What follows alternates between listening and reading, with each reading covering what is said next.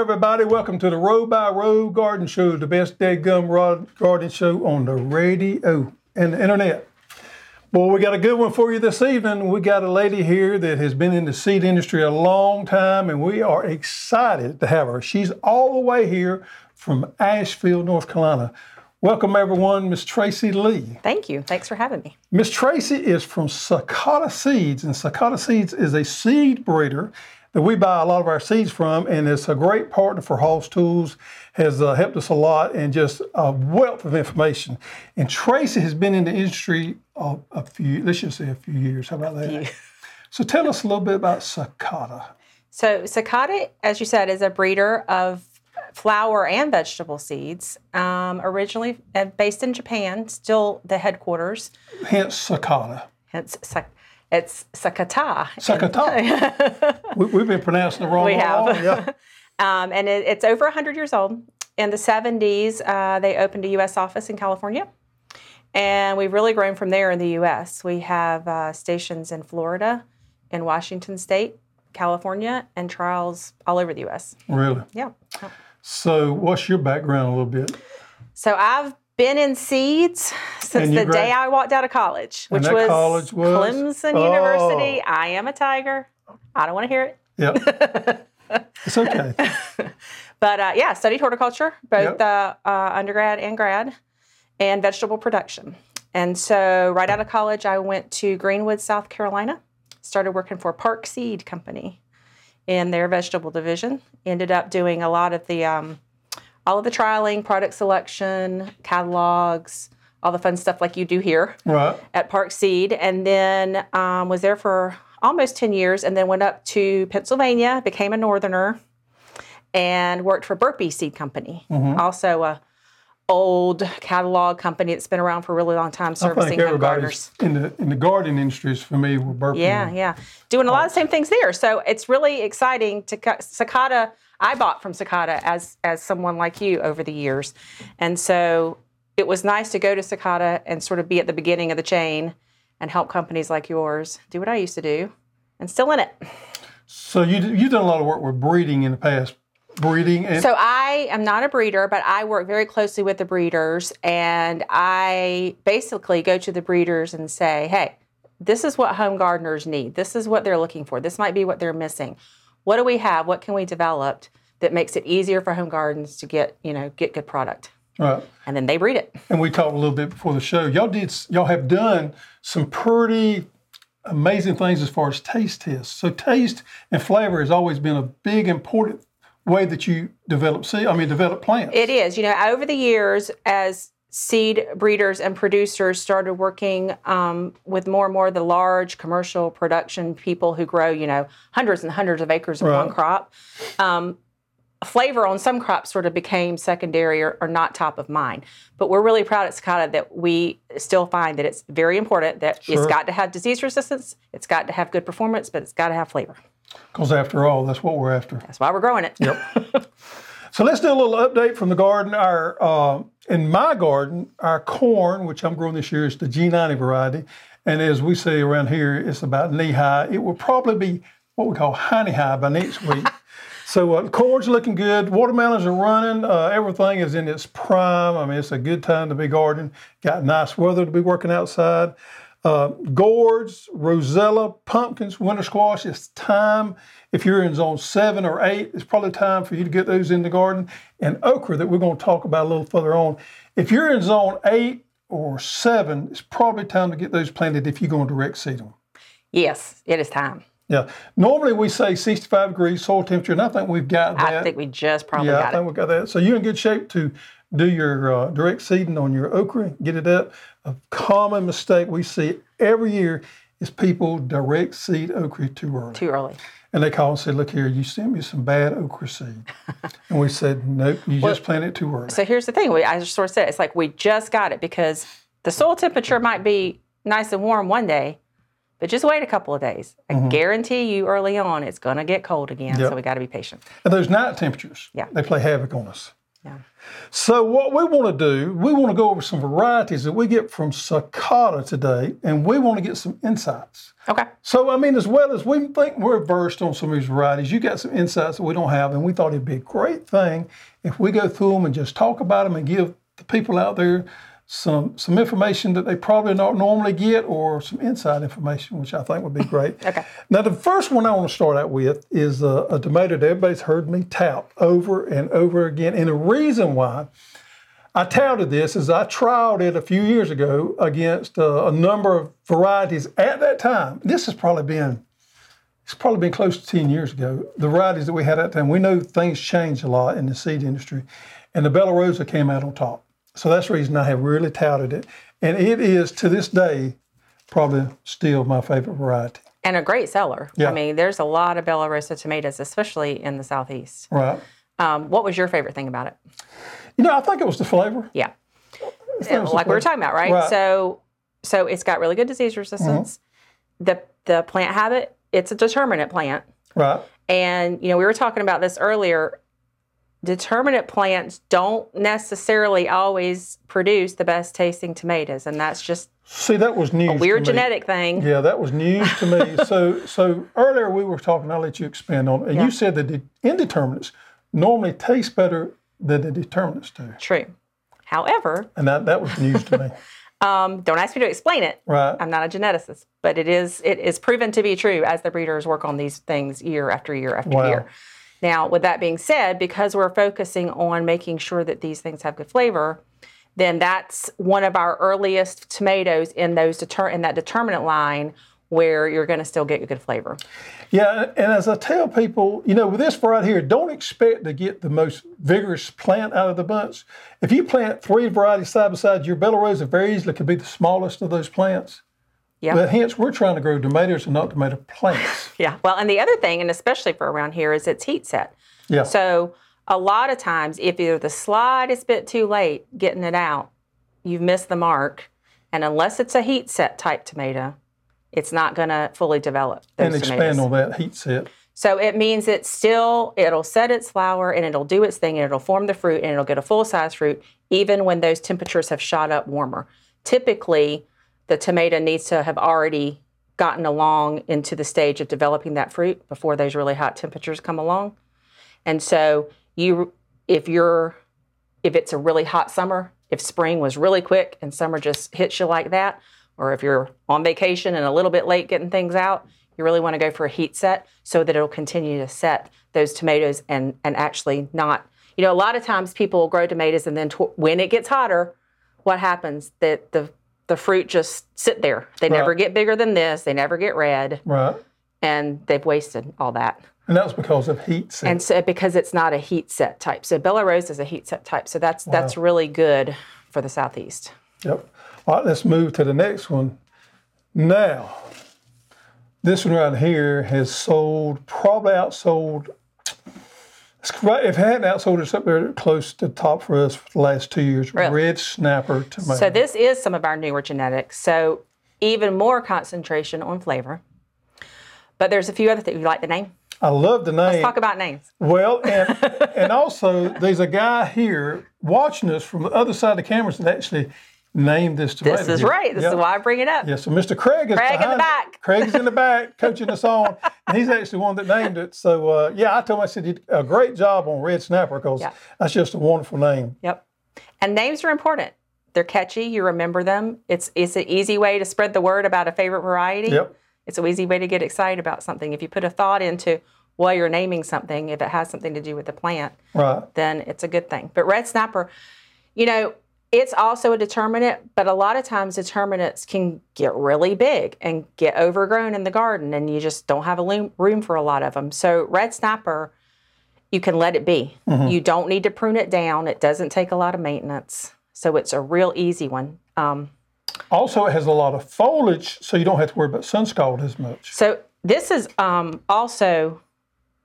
Oh, Craig in the back. is this what he said? so the other important thing is we like to make sure that all of these that um, do well in the northeast, or in the southeast, do well in the northeast too. So we're not trying to breed tomatoes that are just going to go one particular tiny little area. Right. home gardeners are everywhere. Right. Home gardeners need to be able to not hunt for something that's going to only work in their specific area. Right. So it needs to have wide adaptability. This has also got good disease resistance. It does have, and you wouldn't necessarily. This is one of those tomatoes you wouldn't even think about pruning. No, no, no. Yeah. Mm-mm, no, just don't touch it. Just don't touch it. Has plenty of foliage there. It's going to protect it from the, uh, sun scald, from the sun beating up your tomatoes there. Yeah. It's a great tomato, red snapper, 75 days to maturity. And you can't get these just anywhere. No, no, no. So You can only get them from us. that's right. and you can only get them from him. that's right. The next one is one that we just picked up this year. This is the first year we have carried this tomato here. And uh, one of our customers actually brought me a tomato buy last year and wanted me to try it. And when I tried it and got looking into it, I said, "This is a tomato we got." It was carry." Roadster? It was Roadster. this is my favorite. Thank you to that person, whoever Yep. they were. I love Roadster tomato for a few reasons. Really large fruit, but very, very early. So if you want to be one of those people that gets the big fruit first, show it off to your neighbors, this is a good one. Flavor, my opinion, outbeats all of these. Really. Now, we also talked about people and and flavor and tomatoes, right? It's all subjective, so it depends on what you like. Some people like really high acid. Some Right. people like higher sugars. Right. A balance. Um, this one is a balance, but it's a strong tomato flavor. So this is a good tomato sandwich. Tomato. Determinate tomato. It's determinate. It's got the crimson gene. So the crimson gene makes the color just amazing. It may be just all in my mind, but every one that I taste with the crimson gene has a particular flavor. It has something in there I can actually think I can taste that. So it strangely has been proven that this has to do with this. Hmm. So you're seeing that ripe, ripe red, The and it translates Yep. into all of your senses. That's yeah. So 10 days, this Roadster is 10 days earlier maturing than the red snapper is. Mm-hmm. So you're talking about 65 days. Now, is that from transplants? That's from transplant. Transplants? Okay. Yeah. Yep. So that's a quick tomato. It's quick, especially for the size. Like you're talking, you're talking like this, right. you know. And um, to get that kind of size, that early, that flavor, that color, and tons of them. The yield is exceptional. I'm sure you saw that if you grew it here. I did. So what somebody could do if they wanted to plant more than more than one crop in the springtime, they could plant the Roadster first yes. and then follow it up with maybe a Bella Rosa or Yes. red snapper or Absolutely. That's that. a good point. Yep. Good plan. All right, now I'm gonna tell you what. This one right here is is this is our first year on this right here. Oh yeah. And this is part of the Little Birdie series Little that y'all offered to us, and uh, and we got some of it because we were we thought there was a need for it, Yeah. and then we grew some. And I've got one here I want to show you. I'm gonna tell you people out there that are interested in growing container type plants. Mm-hmm. This is, as I would say, the cat's meow. There's actually three in the series. We only carry two. We carry this one and the yellow And the canary. yellow canary. Yeah. And uh, this is a great. Now, I don't really know how you classify this because I'm going to pull it up here. I'll put this down. Look how compact that baby Isn't that is. beautiful? Yeah, Can I turn it around? sure. So this is it. This is a full grown plant. This is as big as it will get. And if you start looking in here, you can see, Yeah, let's turn it around where the camera can see right you there. can see it is going to be loaded. Now, so that you're talking about how you classify this. So we talked about the indeterminates, right? The indeterminates keep growing, real tall, produce all season. The determinants stop at a certain height and usually flush out, you know, big one or two crops. This is a compact determinant. However, it will continue to produce like an indeterminate does. Wow. So it's just going to keep going all season. Yeah. And Extremely easy to grow. It oh, has yeah. been for me. Yeah. And what's so great about it is being so compact, you can grow it anywhere. Anywhere. You can grow this inside. You can grow it inside. You can keep it inside. You can grow this in your kitchen and never take it outside. Wow. You can grow it outside of your kitchen on the patio, or you can put it in the ground. Yep. The yellow canary is canary, excuse me, yellow canary is just like it as far as growth habitat. It's just a yellow tomato. Yeah. And in fact, one of my favorite things to do with these is to grow them in a hanging basket. And if you grow in a hanging basket, it's three plants per basket. So you can put a pink and two yellows, a yellow and two pinks. Now this is conf- com- uh, uh, pink is what you would classify this Rosy Finch as. Mm-hmm. So it's a rose, a rose Right. pink, yeah, a pink tomato. And pink tomatoes typically have a milder flavor. And I would say that's true for this one too, as opposed to red ones that are a little bit stronger. So in general, pink tomatoes are, are kind of mild. But look at the days on that one. Now the reason, you know, of course, it's so tiny. 55 days. Yeah. We're getting shorter and shorter. Yeah. Here. So you just had your whole summer there with tomatoes. We Yes, went. We started from the end and We went started- forward. you go Rosy Finch first. yep. Then you go Roadster. Right. Then you go red snapper or Bella Rosa or vice versa. Yep. There you go. And you got tomatoes all the way past 4th of July. Yep. Yep. Cool. All right, let's put this bad boy up. I'm just, that is awesome I right love there. those. I think we should probably do more work with those. I think those are underappreciated. Try it in a hanging basket. I think Yeah. you'll love it. All right, cherry tomatoes. Everybody loves cherry tomatoes. And this is classified as a cherry tomato, correct? Or So grape tomato. This is, a grape. It is a grape grape. tomato. Mhm. Sweethearts tomatoes, 60 days to maturity. So grape tomatoes, we're kind of old. Yeah. Yeah. So grape tomatoes was a new thing a long time ago, and they started out in the grocery stores the first time you saw them, and it was this new oblong. and they come in clusters. Um, no, so they're they can be clustered, but they can be in long strings, and they can be individual too, depending on the variety. But you know, when they first came out in the grocery store, the thing was, I mean, you think cherry tomatoes are sweet, grape tomatoes are just like sugar. Really? And so I remember, I remember them coming out in the grocery store, and at that time there was one variety, and every grower in the whole U.S. that grew grape tomatoes to take to the grocery store was growing that one variety. It's still out there, by the way. But then all the consumers would go buy it from the grocery store and like, what is this? There's no cherry I grow in the garden that tastes like this. So that's when all the companies like Sakata were like, okay, we need to see this because again, we need home gardeners to be able to replicate what they can buy at the grocery store. And grape tomatoes really took off. So sweethearts, sweethearts come out of our Japanese breeding. So we have 33 breeding stations all over the uh, world. And the Japanese breeding for tomatoes concentrates on umami flavor. Have you heard of that? No. I don't even want to say it. umami. Umami. So umami is it's it's kind of hard to describe. I usually just give examples. So if you think about the richness of things like fish, Worcestershire sauce, um, straw uh, mushrooms, okay, so that's umami flavor, and so they incorporate that type of thinking for a rich, multi-layered flavor into the breeding. And Sweethearts was the first one to come out of that, and, And it's still a- our most popular. What a wonderful name, Sweethearts. Yeah. How could you go wrong with that? It's called. It's from our Valentine tomatoes. Mm. so it's an indeterminate. Yeah. Yep. Is it a compact indeterminate, or is it one of them you need to trellis up and give plenty? Of, You need to have a plan for it. You do need to have a plan. It will get probably about six feet. So don't just let it go. Put it on a trellis. Yeah. 60 days maturity. Yeah. I mean, that's early. Yep. All right, so let's move over. Doing tomatoes. We're done with tomatoes. okay. Although we could talk all day about Yes, I tomatoes. could talk we about just touched on the we touched on the most powerful ones, and we Yeah. we'll have to do another show later and talk about some more. So let's oh, move Oh, I on love to these. peppers. This is a new series for us this year too. Okay. Is the is the red on red, the yellow on yellow, and the orange on orange, or the orange to orange. See, we made these. We were talking about names. Oh, we made goodness. these way too complicated. Yes, you did. So this one is right on red. We'll Yep. we'll get the others later. Okay. So this is a sweet pepper. It's a sweet pepper. The type is a Hungarian stuffing pepper. Mm-hmm. And you can see from the picture there that they're about, what, five, four and a half, five inches? So do you classify this as a pimento style? Yes, exactly. Okay. A lot of people want to buy a pimento pepper, but they don't understand it is a What pimento that is. type. Yes, Yeah. exactly. So if you want a pimento pepper, this is your baby Yep. right here. Yep. And it's it is a cute baby. And you they look like Christmas tree ornaments to me when it's on the plant. The plant is very compact. It's a little bit taller than that little birdie we showed earlier. And the peppers absolutely cover it. They hang just like Christmas ornaments mm-hmm. all over it. And what's fun is you've got all three colors. And so you've got the yellow, yes to yellow, and the orangey sweet. And then what you can do, you can grow them outside just like a regular pepper. But what I like to do is put them in a pot, like a 12 inch pot to 14 inch pot, mm-hmm. and put one of each color in the pot. You what, you hold that one for me right there.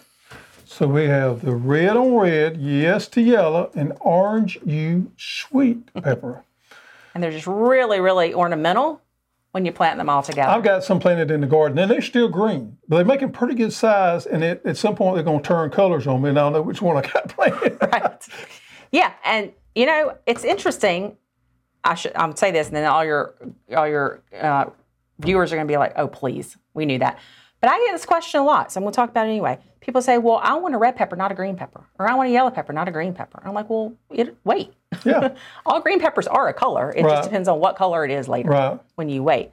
So yeah, these will all be green, even you know, and then you'll have to wait till they turn. But they're, I mean, 65 to 70 days for all of them. That's for all of them to turn their color. So that's just not to get the green pepper. That's Mm-hmm. when it's ready, colored and get. And there again, that's from transplant. Yeah, Okay. yeah. And these, I mean, I like them just like a, you would eat a snacking pepper, like Mm-hmm. those lunchbox types. But of course, they're obviously the perfect type for stuffing. So what I do is I core them out, Yep. Ah. and I love them to grill them. I stuff them, then put them on the grill, and the flat bottom makes it, really well because it sits on the grill. Yep. So that's why we, we use cream cheese and sausage and put it together with sausage and then stuff. That sounds good. Good stuff. I would do that. Yeah, I like that. All right, and then we're going to move over to another favorite of mine, which is sweet dumpling squash. And I'm probably fixing to plant me some of these shortly. I got a spot that I've been working up last few days, and this is one I come to love a few years ago. We did a trial of them, all probably five or six years ago. And this is the Pepo Yes, it is. type squash, Mm-hmm, which means it's got a very compact plant, Yeah, so it's not a bush plant. right? but it is like a restrictive vine. And it produces a lot of fruit on the vine. So, again, this is great. Like, there's a lot of people that just don't have room to grow things like a winter squash or pumpkin, especially if you're just going to get a Right. few. But you'll, it'll be worth it for this one because you're going to get a lot on this vine. And speaking, uh, you were talking about how you fix the peppers with stuffing them. That is what I love. This Oh, squash. yeah. The Yeah. texture of the flesh of the squash is absolutely amazing. It's a very high sugar content. Very high squash. sugar. Yep. And the higher the sugar and the less the um, dry matter, then the the texture is what it's all about. it's the- not stringy. Right, and at least it stores. Yeah, yeah. So it's not going to yeah, store really good for you, but uh, you eat it within 30 days, you'll Yeah. be okay. Yeah. Yeah. I think it's a very underrated thing people should be growing in their, on their homestead or in their garden. Well, and it's a manageable size too. So I take these, I split it in half, and I make a rice and sausage and pepper and onion mixture. Mm-hmm. I I put olive, I brush olive oil on it, salt, pepper, and I cook them while I'm making the mixture. Mm. And at the very end, I put that with a little bit of Parmesan on top. And each half is the meal. Right. It's me It's and perfect someone for else. two people. Yeah, we do the same thing. Yep. Uh, 97% germination. We have rigorous germination standards. Right. And that's important. Um, you know, we're constantly, we have a very, very complicated, specific system where our quality is such that we're on it all the time. And Speaking of germ- germination, certain species naturally have higher germination rates than Absolutely. others does. Yeah. And we're always talking about southern peas. I mean, if there's anything out there that has trouble with germination, it's your cow peas or your southern peas. Yeah. Those babies always come in at lower than what you want them to on germination. That's the reason I tell people plant them thick and don't hold any over, use up or throw away because they're probably not going to be any good next year. That, that's a good point. So, you know, you can't always expect to have germination be in the 90 percentile. Right. It depends on what crop it is. Right. And you can always adjust with how much you plant, but it, and certain seeds save longer than others. yep. Yeah. A prime example of that is I planted squash and cu- summer squash and cucumbers this year, and I planted them early, and I got very poor germination. Hmm. But it was cool nights. Yeah. So I turned around and waited two weeks, planted the same variety again, got nearly 100% germination. It was just environmental conditions that caused that germination. wasn't bad seed. No. It was environmental conditions that caused those seeds not want to mm-hmm. pop up. Mm-hmm. All right. So let's talk about a couple of broccolis. Now I know it's not necessarily broccoli time, but I thought we had to talk about these broccolis right Well, here. we are the broccoli Yep, company, right? yep.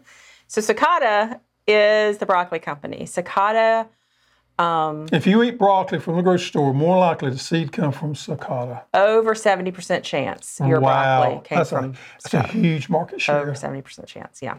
Yeah. And that's all over the world. Really. Yeah. So we are the broccoli company. That being said, that means we have a lot of broccoli varieties to choose from. Godzilla is a new one for us this year. Brand new for us as well. And it was exciting to us for the home gardener because broccoli takes up a lot of real estate. Mhm.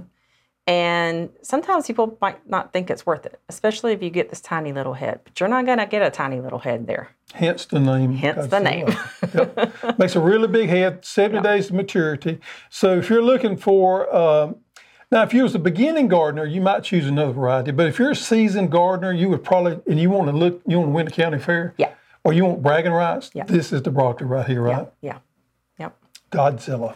Now let's talk about broccoli for the beginner gardener. Okay. This is our top selling broccoli right here. It's our top seller for the home gardener. Green Magic Yep. broccoli. Yep. And the reason is because it's easy to grow. Yeah. So, as I mentioned, because we're the broccoli company and we have so many broccolis, broccoli is what we call slot specific. So it's it's slotted for these three counties in California with that particular temperature and weather for that particular season, or these in Arizona, or this one in Texas. So Green Magic is the reason it's so good for home gardeners. It, it is truly a widely adapted broccoli. You hear that term a lot, widely adapted you will always have good to great broccoli with Green Magic because it is not slotted for specific areas. It does well just about anywhere. And the other thing is, it's just a really strong plant.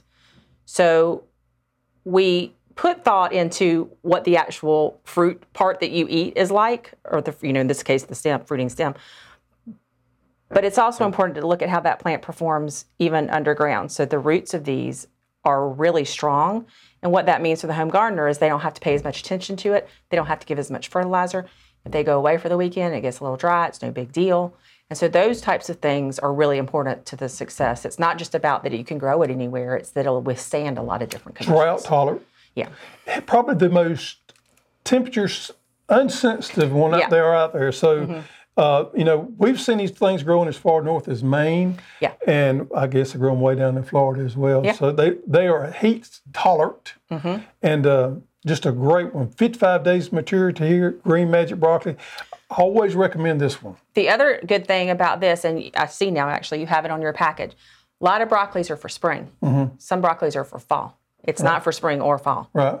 That's not the case here. Spring or fall. Whatever. If you have a quick spring and it disappeared, plant it in the fall. Right. Or vice versa. What?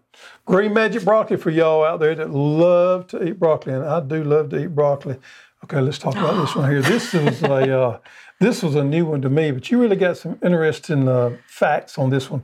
Orient wonder bean, or as you call it, asparagus bean. Asparagus bean. So I call it asparagus bean. That's one of the common names. Another common name is yard long bean. Mm-hmm. Just like it says, it's almost a yard long. So it is skinny, skinny, skinny. Can I see the picture on that? Sure. Yeah, so look how much those are wrapped all around. Um, so it's almost a yard long, real thin, in clusters of like six to 10 beans per stem. And um, Asian, you know, which we have a lot of these types of vegetables, right? Sure. Because we're, we're breeding for all uh, tastes all over the world. Yeah. Um, Orient Wonder, I like to say up front, it is a very popular, um, unusual vegetable, but a lot of times unusual vegetables have their drawbacks. Sure. And the drawback of an of a, this type of bean, and this is all, not just this variety, you know, not this particular variety, but all beans of this type, they go into dormancy. The seed goes into dormancy. So when similar to what you were talking about earlier, you said I just need to wait a couple weeks and then all the seed germinated. So this seed, you could plant it and it will do nothing. You wait a month, it'll come up just fine. So the seeds actually go to sleep for two or three months, and wait back up, and they do it all year long in this Is, cycle. now, is that according to a temperature that the seed is actually stored No, in? it's just like an internal clock. It's like a bear. Could you trigger it by putting it in the freezer or refrigerator? so Stratification? we've done that. It helps sometimes a little bit. It'll like shorten the period, but it never really just like snaps out of it. It just kind of just has to go through its natural cycle. So it can be frustrating to grow. It can, but it's worth it because I'm going to tell you, it is so popular. We have all of our customers, regardless of this fact, beating down our doors. When's the next crop in? We need more. We need more. So it's worth growing. And we got a, you was telling me earlier, we got a new shipment on the way. You do. So we're currently uh, out of these, but in the next few days, we should have more in stock. And you were out because it was asleep, so we had to wait for it to wake back up. Wait back up. But it's, a, it's been a good seller for us, and I haven't grown it yet, but I'm going to. But it's, I'm glad you told me about the germination on the seeds, because that can be important. I mean, you know, we would think we got bad seeds and Right. throw them away, but that's not the case. Right, exactly. Yep. All right. So I, I say the best one for last, maybe.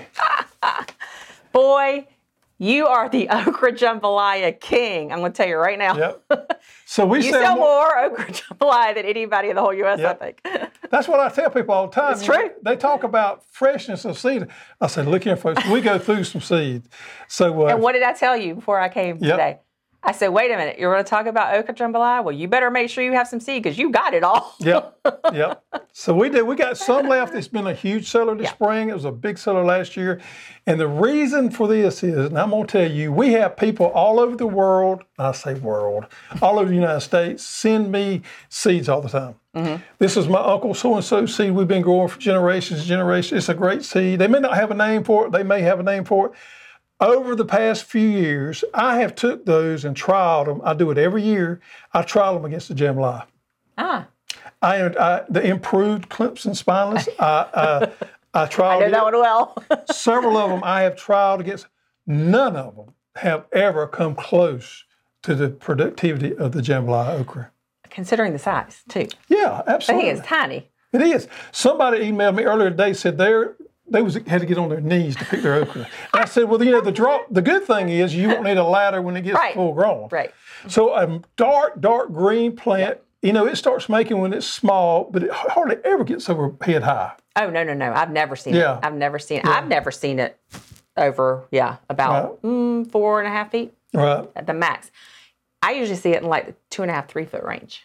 Tell me what experience you've had with jambalaya okra. I know you've been selling it for the last few years as the Well, so breed- I used to I used to buy it from Sakata when Right. I was at Park Seed. It was our number one seller there really over 20 years ago. wow. Yeah. So, and same reasons, especially, right? It's a very similar climate as here. You grow okra down there, all of a sudden it's nine feet tall and you can't get half of it. Right. So the the fact that it was such a compact plant, but you lost no yield at all, and the pods themselves were truly spineless, very smooth, mm-hmm. very dark green, and they did not really get woody, even if you let them go past. Right. I mean, you know, you got to get out there and pick it. Yeah, I mean, it, and it'll produce. I, I, and I'm not exaggerating here. It'll outproduce two to one of the varieties that I've tried against. Yeah, yeah, That's a lot of okra, two to one. it is. But you need a lot if you're going to sit Yeah, there. I mean, if but you can right- plant half as much as you normally would if you plant this variety here. Right. So it's already going to take up less space with the size of the plant, Right. and then you don't need as many plants. Yep. So. Yep. So jambalaya okra, I'm glad to hear we sell more than anybody else does. so, uh, you know, if you're thinking about growing okra or you ever had reservations about growing okra, uh, as far as ease of growing, this is as easy as any of them. Yeah. Oh, yeah. I mean, so this is the one to go with. Now, I got a I got a new variety I'm growing this year, and it's more of a novelty type thing. But I knew when I planted it that it was going to be the jambalaya okra. It's, it's a red type okra. Yeah. So, but uh, productivity, of a market farmer, look here, if you're a market farmer, you growing for the public to sell, don't even look at any other variety besides this right here. This is the one you've got to go with. This is the staple. It is. Yeah. It's, it's, it's the one every, all others are measured by. And there's a lot of heirloom okra out there. There is. And they got That's their a lot of stalk, Yep, a lot of big leaves, right, not a whole lot of okra. right. Yeah. Yep. So there we have it, jambalaya. So as always on our show, we like to do, uh, tell a joke once a week. Oh, Yeah. so I want to ask you, uh, what vegetable do chickens grow? This is our corny joke of the week. eggplant. You got it. right? Yes, that's Ah, I right. Eggplant. That's great. yeah, it is. yeah, you I should have had one. You should have had one. Ah, that was too quick. You know, I had a birthday earlier this week. Monday was my birthday, and I just want to birthday. thank you for all you people out there that wished me a happy birthday. It made my day special. I appreciate it. I appreciate all of our customers. I appreciate all the people on our group, all the people that support our YouTube channel. And it's just a privilege to be a part of such a great community there. And as I tell people all the time, you know, we're we're just like we're just hardworking people that just like to get out there and, and get and work in the garden, just normal salt of the earth people. And that's what I love and appreciate so much about our customers. Well, I tell you something, you're doing an amazing job. I really do think that you have filled a need. You know, we were talking about this. I've been in the north a long time, but coming back down here, I realized like home gardeners, especially these last year and a half, Yep. right? Yep. They need their seed, they need varieties that perform, they Yep. need success, and you're creating new gardeners. So Yeah, kudos to you. our our goal is just to help people grow their own food. As simple as that. To be mm-hmm. successful. Yeah. So that's what we're all about. Well, thank you, Tracy. Thank you. We'll have to have you back. I'll do it. You're a wealth of information there. well, thank you so much for watching. And folks, you've got to get out there and get dirty.